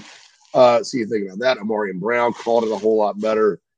Uh, as time went on, um, you know, Justin's pretty good uh, at, at developing the hands part of it. So, uh, you know, I, I think given the fact that this guy isn't stone hands uh, and that there's no red flags there, it, it's just maybe a matter of fine-tuning it. And then Justin Stepp, I, I think they can get him ready, Chris. And, you know, once he kind of learns to time his jumps and, you know, use his body and, and, and, and be physical on top of being fast, which he's certainly big enough, strong enough to do that, you know, at receiver specifically, wow, you know, the sky, the sky's the limit. And you, you said, could he be worth a win? Yeah. I mean, if, if he's one of the starting receivers on this team and you start talking about him and Juice Wells and Amarian Brown and Xavier Legette and, and Eddie Lewis and, you know, name your guys, Xavier Short, Landon Sampson, Tyler Hort, whoever, Omega Blake.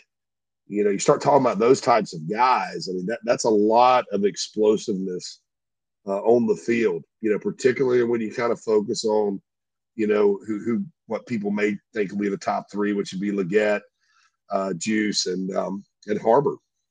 So, uh, and then at tight end, you got Trey Knox and Joshua Simon. I mean, you know, Spencer Rattler's going to have a lot of weapons to throw to next year. Uh, and Harbor is just kind of like this freak that, uh, you know, is the type of guy, you know, because once he gets, w- w- you're not going to catch him once he gets in the open field. Uh, and so that's seven, you know, six. We won't count our chickens there. That's six if he gets behind you. And that certainly can make a difference in, you know, many of these tight games that you're ultimately going to play in the S E C. And, J C, what makes me so giddy about the Nicholas Harbor pickup, obviously, yes, his career at South Carolina, what he's going to do on the field, but also just the future and what it means for changing, you know, ultimately changing the perception of South Carolina football and picking up guys like this. It, it does inevitably ch- change the way future prospects and just other people look at the Gamecocks and look at your program. And, you know, within the last week, right, we saw Mazeo Bennett pick South Carolina. I believe that, that was last Friday that took place. South Carolina is now five for five on four stars in their twenty twenty-four class. I think right now they, they sit in the top five nationally. Of course, we got a long way to go in regards to the twenty twenty-four class and recruiting. But your just overall thoughts on the impact the Harbor signing can have on your program for future classes to come and the future as a whole. Well, I, I think South Carolina is really on to something in, in, in what's called the D M V. Uh, it's D C, Maryland, Northern Virginia.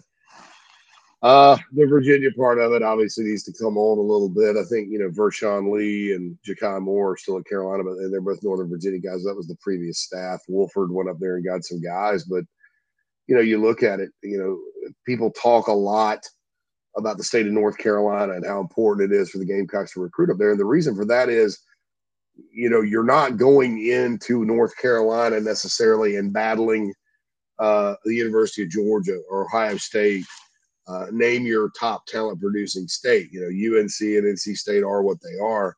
And with it being right there, you know, there's S E C football right down the road you can sell.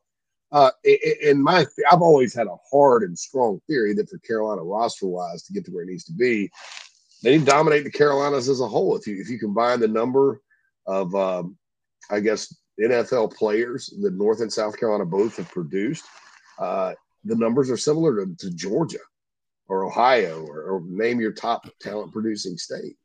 Um, Which I've always kind of thought that was important. South Carolina obviously has not fared all that well in the state of North Carolina in recent cycles. But I think what you have to do is, instead of sitting around and making excuses and crying in your Cheerios and, and watching Scooby-Doo, you know, you need to like uh, find us, find another place to go get players, because it doesn't really matter where they come from at the end of the day, as long as you're getting them. And so South Carolina, out of the D C, Maryland area, signs a five-star, two four-stars, and a high three. All of them are really talented ball players. So that's four guys, Chris. I, I don't know that if South Carolina was firmly entrenched in the state of North Carolina, that they would get this type of quality. Um, so it's very encouraging as far as, you know, because the, the big question always is, all right, so you share your state with Clemson. You got Georgia right over there. You got Matt Brown in North Carolina.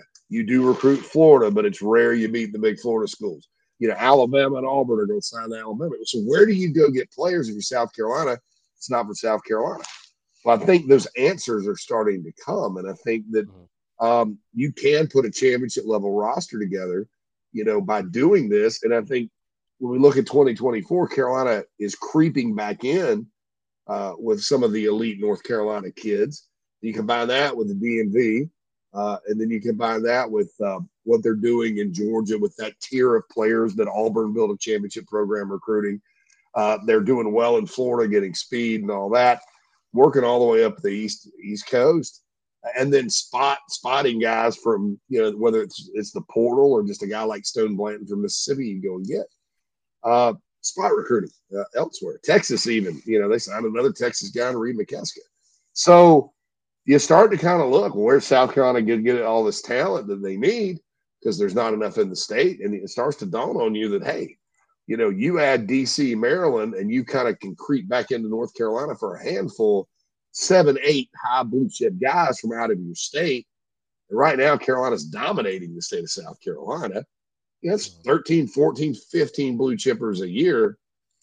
You're going to be able to compete in the S E C. And in some years, when the talent in your areas is, you know, creeps up and, and cycles up, you're going to be really good, you know, from a roster standpoint. So uh, I, I think that's, landing Nick Harbor legitimizes even more so that whole operation up in D C. And I know the Terps are mad about it, but, you know, all fifteen of them. So, but uh, hey, uh, ask Larry Johnson, who's in Ohio, who used to be at Penn State. Ask ask him about recruiting D C and Maryland. Penn State's made a living there over the years. So uh, I think it's very positive. South Carolina is becoming a popular place for those kids to want to go play.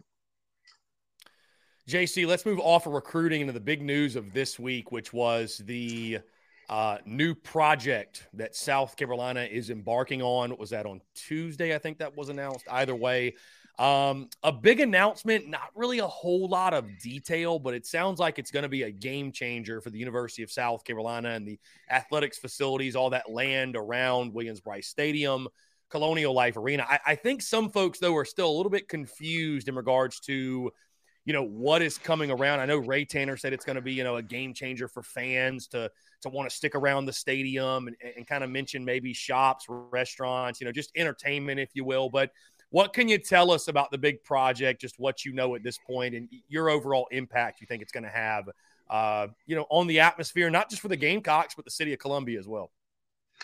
Oh, yeah, I think it's huge. Here's the thing I want, I want to stress to people. Number one, uh, everybody was – you know, with all the talk about N I L, I think people were thinking it was going to be like this gigantic N I L game-changing thing. Uh, and and there's residual benefits for N I L, obviously, but it's not – the focus was not N I L. Um, that's number one. Number two, you know, with the economy like it is, right, and with certain boondoggle-type projects like Innovista that have taken place uh, from U S C – you know, there's automatically this bite back. Oh, you know, and that's basically what I what I listen to, that those words, blah, blah, blah, blah, when people talk about that, because this is fundamentally different. Um, this is not ultimately going to be the University of South Carolina overextending itself, borrowing a bunch of billions of dollars and having debt and going into debt to build Uh, all these things. This is this is going to be, uh, you know, from what I hear, a partnership that's going to actually not cost the university very much at all, if anything. Uh, and then what you get in return on that is a massive amount of development and then athletics facilities upgrades that you otherwise would have had to go take a bond out or had to go have a special tax district or had to go do this, that, and the other. Um, that's not to mention that off the project, the university is going to be getting a, an enormous uh, bunch of revenue. You know, people – People kind of wondered why Miami was able to take eight million dollars and go hire Mario Cristobal last year when they don't sell a lot of tickets and, and they, they're in the A C C and they're poor. Well, it's because Miami, uh, and this was a different type of business venture for them, but it filled the coffers down there. They basically bought a hospital system, right? And they started making bank, you know, as a school. And, and you know, South Carolina's got hospitals. Uh, South Carolina does not have oil fields. South Carolina does not have oil money, but one thing our state does well is hospitality and entertainment. You can ask people around the country about that. And um, I think we do it as well as anybody in the country. And I think that you, you put those synergies in there and the ingenuity uh, as a people that we have in South Carolina uh, behind a massive amount of funds and vision and development and all that, and all funnels back to the university. It makes total sense. Um, I know some people are concerned about the possibility of Williams-Brice Stadium losing some seating. And I'll tell you now, the ticket sold number, the athletic department's smart in this. They, uh, with the exception of the spring game last year, they they they they, they don't they'll they'll release a ticket sold number before they'll give you the the who went through the turnstiles. Um, and there's just not a need anymore with visiting crowds. I mean, Clemson and Georgia used to bring fifteen thousand. Now, if they bring eight or nine, that's a good day. Uh, there's just not that need for that massive amount of seating and squeezing everybody in. What, what they they are focused on is quality. And some people are like, well, they're just going to price everybody out. I don't think so. I think this is actually going to, you know, give you more value for what you pay for your ticket now uh, at Carolina. I think it's going to improve the home field advantage. Uh, I think the place will be louder because it'll be more full, and that, that's saying something because it's already really loud. Um, uh, it, it's exciting, you know. And, and when people, it, and the other thing about it is because, and this is kind of the third or fourth thing that, you know, our, our good friends that are the fans out there have been taking arrows out of their quiver and shooting at this. Uh, the, the third and, and fourth thing uh, about it is that, you know, when you kind of consider the uh, the retail and, and the condos and, and things like that that'll be going up around it, you know, there's not necessarily a way, given the massive amount of land South Carolina has, that any of Carolina's peer schools can compete. Because that's not like, oh, they, they won't get it done before somebody else has this idea. Well, where are they going to put it? People need to tell me. You know, you Tuscaloosa, Auburn, Oxford, Starkville—they're all off the table. There's not the population to support something like this. Uh, the other similar-sized cities in the S E C, Baton Rouge, uh, maybe, but L S U's kind of away from the city. Knoxville, there's no land there. Uh, Austin, Texas, no land at all. I mean, none. It would cost a billion dollars to build the op center in Austin. Uh, Lexington, Kentucky. Heck, I couldn't even find parking when I went to that game this year. So, you know, the similar-sized cities in our league aren't going to be able to do it. Clemson's not going to do it. You know, N C State, North Carolina. I mean, nobody really, you know, there may be some other schools that will be able to pull something like this off, but South Carolina, compared to its peer schools, Chris, is uniquely positioned to make this a competitive advantage. You're like, well, how's this, how did bars and restaurants and condos feed into football games? Well, revenue. And then facilities upgrades you don't have to go in debt to pay for, which means you pay more and hire more staff. You can you can uh, up coaches' salaries. You can have boosters, you know, more willing because they don't have to fund a project to fund N I L. Uh, it's all residual, and uh, I, I I think this is a, a great idea. I think it's going to end up being a great project, and it's going to be a game changer. Uh, people that are kind of wondering. Uh, why, why, why the hype over that? How does it affect me, me, me? You know, it, it'll affect winning. It, it, it's a trickle down situation for sure. It'll affect winning, and, and that's not even to mention that when a recruit comes on campus, uh, goes to the stadium and you're like, man, you got all this right here. Goodness gracious. It's going to be quite impressive. So I, I think that the project is, uh, you know, people will see as more details come out, I think. And I think it'll be massive, uh, you know, in terms of excitement and stuff.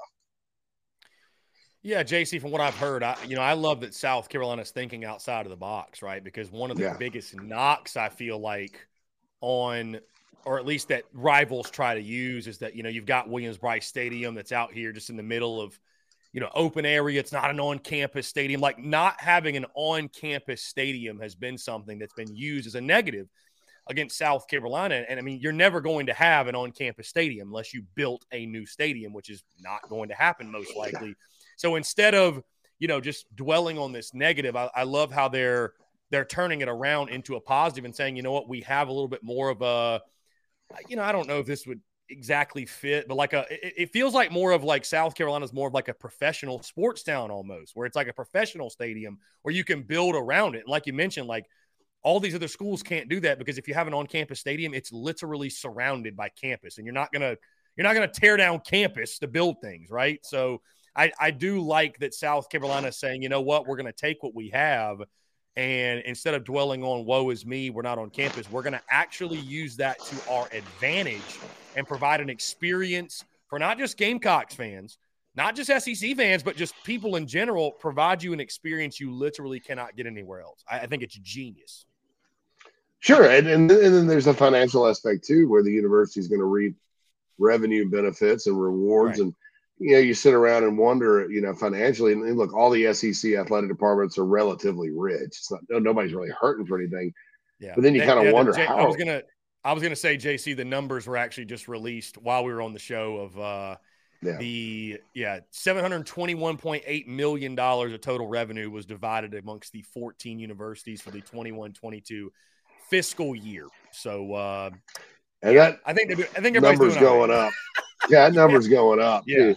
Yes. And so, you know, you, you kind of look at it, and it's, uh, you know, they're all relatively rich, but, but then you look at an A and M or an Alabama or, and, you know, you Texas, for God's sake, is coming into the league. I mean, there's six times as many Texas fans uh, as any other school. You know, it's just that large. You know, everything's big out there. So you start to kind of wonder, how do you compete financially? You know, because you do have to compete financially. Because what you don't want to have happen is, you know, you, you have a coach that's doing really well. And then, I mean, and you've noticed this with Texas through the years, especially like in basketball and even in football. And Mac Brown's at North Carolina before he leaves Texas. Pretty good job. A pretty good school. Um, Rick Barnes is at Clemson before he leaves Texas. Chris Beard, before he got fired, uh, was at Texas Tech, an in-state school. It took him to the Final Four, final game of the season. So Texas, that's the reason people like to go to Texas, because of money. I mean, they just they don't care, yeah. and and you have schools like them coming in the league. A and M's in the league. Alabama, you know, certainly spends. Florida's got resources. Tennessee, large state, large fan base, lots of resources. So, so you kind of start to think, you know, the small state excuse does not fly when it comes to like recruiting and players and talent, in my opinion. But I think the the small a small state does equal a smaller fan base.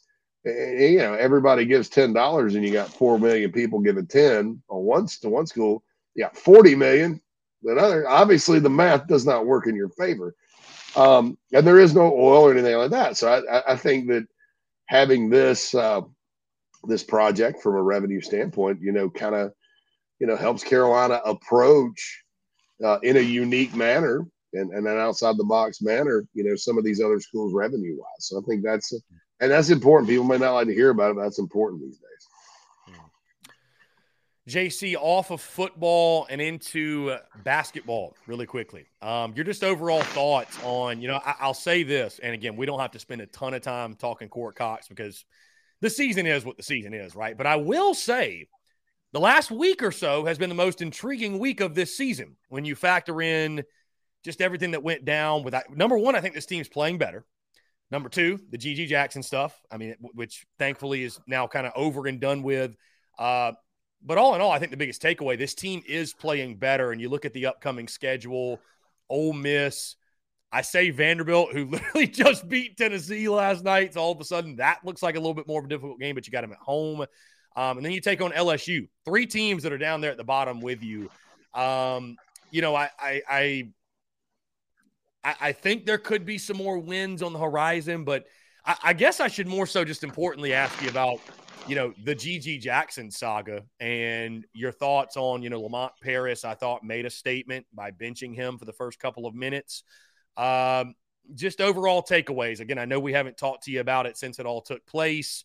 Thoughts on that whole saga, and again, now the dust has settled, it's sort of over and done with, but just uh, a really interesting storyline, I guess you could say, to arise in the midst of this season.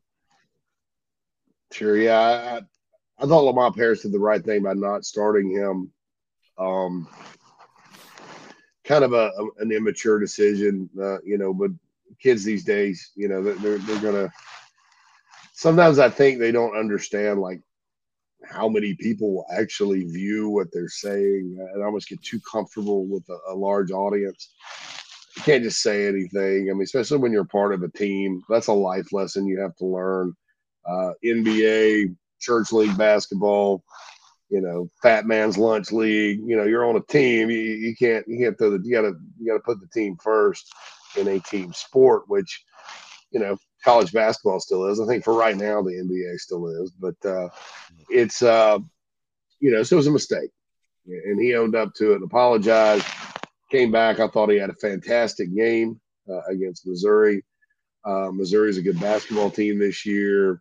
Carolina fought, battled, and, and did well.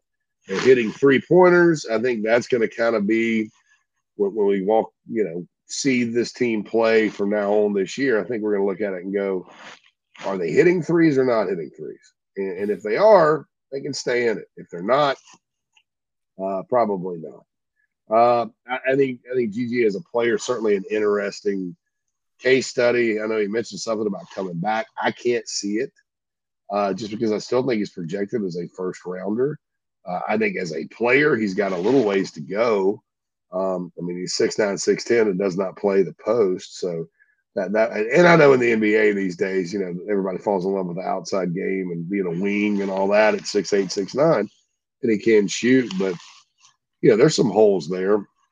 Uh, I have liked Josh Gray, and uh, I've been a Josh Gray guy. Uh, I think at times last year he just didn't know what he was doing. And then if you don't know what you're doing and you're on the court and Frank Martin's your coach, Frank Martin's probably going to make you feel like you need to learn, you know, pretty quick. Uh I never understood. I I think on the show I called it Verdonculus because he was playing behind Verdonk, right? Verdonculus. Uh, and now that he's playing more, Josh is coming on. So, and that's a guy that maybe can give you hope for next year. He's seven foot. He's two hundred seventy pounds. He's athletic. Um, you know, he keeps moving forward, and, you know, you're going to have something there. But, uh, you know, as far as the G G thing goes, I mean, you just got to let it play out. I mean, I think Lamont Paris is working awfully hard, you know, trying to keep this thing afloat for the rest of the year. Uh, and, and then I think after the season, they're going to have to kind of determine if they make changes, what do they need to do? Or what do they need to do about the portal? I mean, there, there's going to be a lot of questions, uh, even though it's his first season. But, um, you know, I, I, I think there are, with this particular team, some signs of life. Uh, I think with me personally, I'm kind of just looking to, to latch on to something for next year. You know, what, what, I know this year's probably done, but what what gives us hope moving forward? And, uh, you know, hopefully we'll find that here in the next couple of weeks, hopefully. Mm-hmm.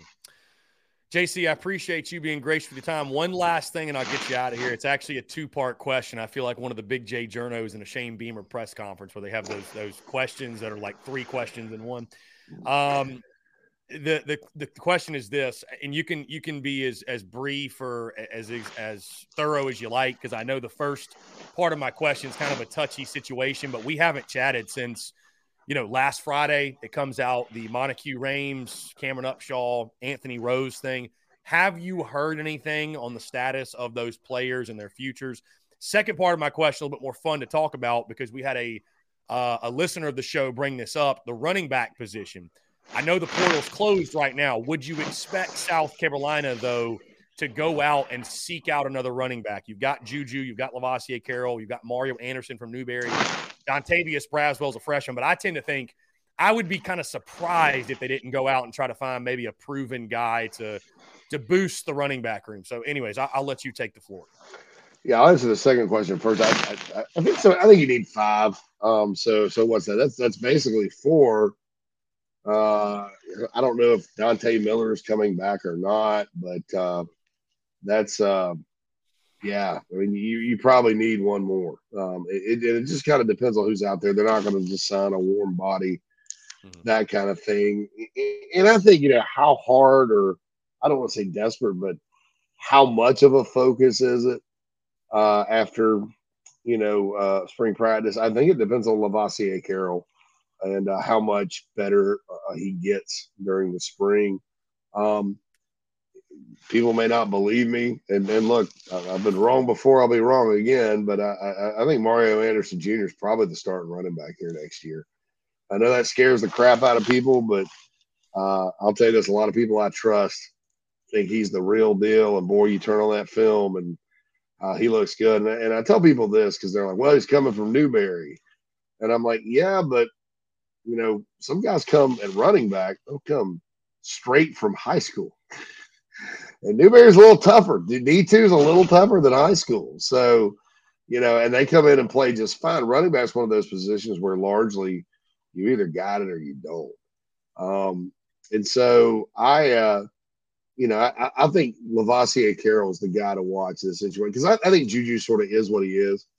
Um, still, even if Lavoisier, everybody goes, ah, the lights come on, he's going to be the stud we all thought he would be, blah, blah, blah, you still got to guard against injury. So still think you need five. I mean, you know, people think back to the two thousand eleven season, you know, Brandon Wilds was the fifth team running back heading into the year, uh, and ended up having to start down the stretch, right? It was pretty good. So uh, sometimes you run into that in this league. And so, you know, I, I do think it's intriguing. I'm with you, Chris. I, I I could definitely see them targeting somebody. You know, how, how, how not desperate, but how liberal, liberal of a, uh, you know, cat net do they cast, right? Uh, I think that, that depends on Lavoisier. Uh, you know, by and large. And then, you know, you ask about the guys getting in trouble. I, you know, it's an ongoing legal matter. Um, I think it's very unfortunate. I, I kind of, you know, I, I'm one of these, the law is the law person, people, right? You know, the law is the law.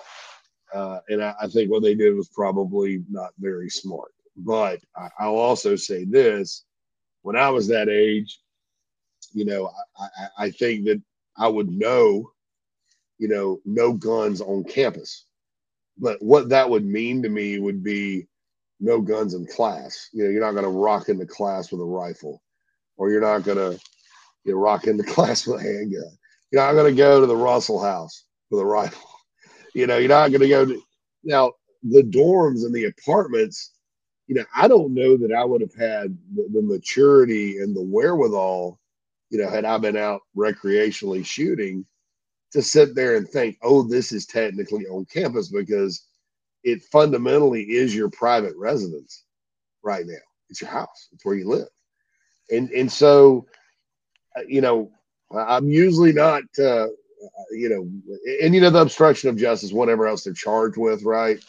You know, that's on them. But, I, you know, looking at it, I'm like, eh, well, that was dumb to have a gun on campus and, and whatever, in your dorm or whatever. But I sort of understand how that mistake could have been made, just because in my mind back then, you know, the, where I lived, you know, I don't necessarily know that being like a freshman and all that, that I would have considered that like school, you know what I'm saying? Or school property or whatever. 'Cause it's all, you know, a freshman blur and adjustment. So, but I, will they be back on the team? I don't know. I, I can't rule out that, you know, one, two, three of them are back, but I also can't rule out that it's a complete dismissal. I mean, it's it's just one of those things where the legal, uh, the legal, uh, the wheels of justice have to turn. How about that? Yeah, yeah, it's one of those things out of Shane Beamer's control. So we'll yeah. just kind of see what happens, and, yeah. and, and hopefully, uh, you know, hopefully, hopefully it works out favorably for those guys and for South Carolina football and all parties involved. J C Sherbert, Inside the Gamecocks of the Big Spur. J C, I appreciate you taking the time, man. It's always a pleasure to chat with you. Looking forward to doing it again next week, my friend. Take care. All right. Thanks, Chris. Thanks, guys. Have a good one, man. Absolutely. You too. Great stuff. And, guys, we've just got six minutes to go, so we will not jump into a break. Uh, we'll close out the show just taking more of your questions, comments, calls. Again, I appreciate J C Sherbert for his insight, for his perspective. And, uh, yeah, again, that's something we haven't really talked about this week because, I, I mean, I, there's really no point in trying to speculate or anything like that. Like you mentioned, let the system play itself out. And, uh, you know, you just think about the kids, and hopefully for the kids, it, it turns out in a way in which, you know, they can learn their lesson, but also not just totally get kicked out of school. You know what I mean? So, Um, anyways, anyways, guys, eight four three, seven nine zero, three three seven seven. Uh, we got time for a couple more calls, if you will, some more questions. Again, appreciate y'all. Again, guys, really exciting stuff. Podcast dropped this morning, episode seven fifty-eight. Also, by the way, back to J C's comments, I thought was really interesting. J C Sherbert saying he projects and believes that Mario Anderson will be the starting running back. Go Wolves indeed. Go Wolves indeed. Them Newberry boys are built different. I hear you. I hear you. Madison, thank you so much for tuning in. I appreciate you. Thank you for tuning in. Uh, are you guys fired up for the Super Bowl? I know that's kind of random, but I just went on uh, social media. Are you? Are, do you guys care? I mean, is it? Is it? Do you, do you throw Super Bowl parties? Is that something you do? Is that, uh, you know? Is that something you guys care about, get into, whatever?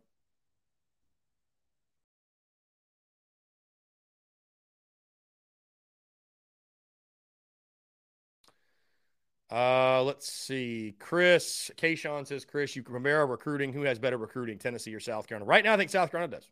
Right now. Right now, I think the Gamecocks do. Yeah. I mean, it's pretty close, though. Pretty close. Pretty damn close. Tennessee's recruiting well also. So, but, you know, you start looking ahead to twenty twenty-four and beyond, and, you know, I think South Carolina could absolutely surpass them. But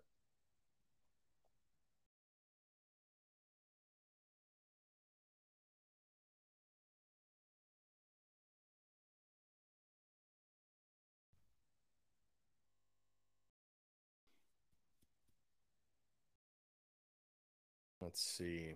Bruin Nation, Gamecock Nation will riot. Riot over what, Bruin Nation? Riot over what? What specifically?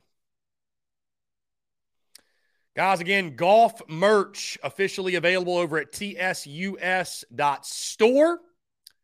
Go check it out. Really excited for the new golf merch. Um, appreciate y'all, the love and support on the merchandise side of the business. Really, really cool stuff. I'll be adding more designs. I'm not done yet. Uh, we'll get out the T D C logo. We'll get out Clem Sucks. We'll probably get out Shane Storm, Yardcocks, all that good stuff. All that good stuff. So definitely, definitely stay tuned. Um, really, really exciting stuff happening on the merchandise side of the business. Of course, guys, we'll be live again tomorrow, T D C noon to two. Uh, no special guests or anything. We'll just have a full day taking your questions, comments, calls. No T D C Monday, Tuesday, Wednesday of next week, though. So I'll probably... I'll probably talk a lot of South Carolina baseball tomorrow, um, just to get us some, honestly, get some clips for next week. But no, we'll talk a lot of South Carolina baseball and whatever's happening, obviously, in the Gamecocks, of course, this weekend. They take on Ole Miss also, opportunity to win a ball game. So we shall see. We shall see. We shall see. It's also nice, right, Bruin Nation, when, uh, you know, it always happens. It always happens. But uh, after a couple of days, right, after a couple of days, if you don't stoke the fires, the fires go out. E- eventually, right? Eventually the fires go out. So that's, um, you love to see that. Thankfully, the, the, the madness has sort of subsided, if you will. But uh, probably not for long. no, knowing Gamecock Nation, probably not for long. Probably not for long. Uh, some more craziness or madness will hit the fan. Something will happen. Somebody will say something, right? But, uh, you know, it's it's funny in social media. It's it's not about, like, it, it's it's when you create content, you have opinions, it's inevitable that you're going to get put through the ringer on social media. It's not about never getting put through the ringer. It's just, is it your turn or not, right? And that's that's the reality of social media. Within twenty-four to forty-eight hours, they find somebody new to cancel, somebody new to be mad at, somebody new to go after, somebody new to attack. You know what I'm saying? Like, it's just, it's just a, it's just a vicious cycle. You know what I mean? It's, it's a tale as old as time. So Thankfully, though, things are starting to calm down. The content takes center stage and not all of the slapdickery and the madness that we maybe experienced earlier in the week. Uh, either way, Jeff Gulledge, interesting by the R B one predictions by J C. I'm a big Lavoisier Carroll fan, and I hope that he balls out. I am as well. I mean, dude, the guy was really highly touted. Um, he's got tons of talent, obviously, so, you know, we need him to get healthy, but it'll be interesting to see that running back battle position, that that running back room, how that shakes out over the spring, the course of spring ball. of spring ball will be really, really interesting to see. Again, guys, I appreciate y'all. Thank y'all so much. Definitely, again, check out the podcast. Drop today, episode seven fifty-eight, uh, breaking down the Yardcox outfielders, talking a little Courtcox, and my good friend Dimitri Cordes of eleven point seven, the College Baseball Podcast, joins us to talk all things South Carolina, S E C, and national college baseball. Guys, that being said, we've hit two o'clock. Appreciate you all tuning in. Thank you all so much. Have a great rest of your Thursday, and we will talk to you all tomorrow.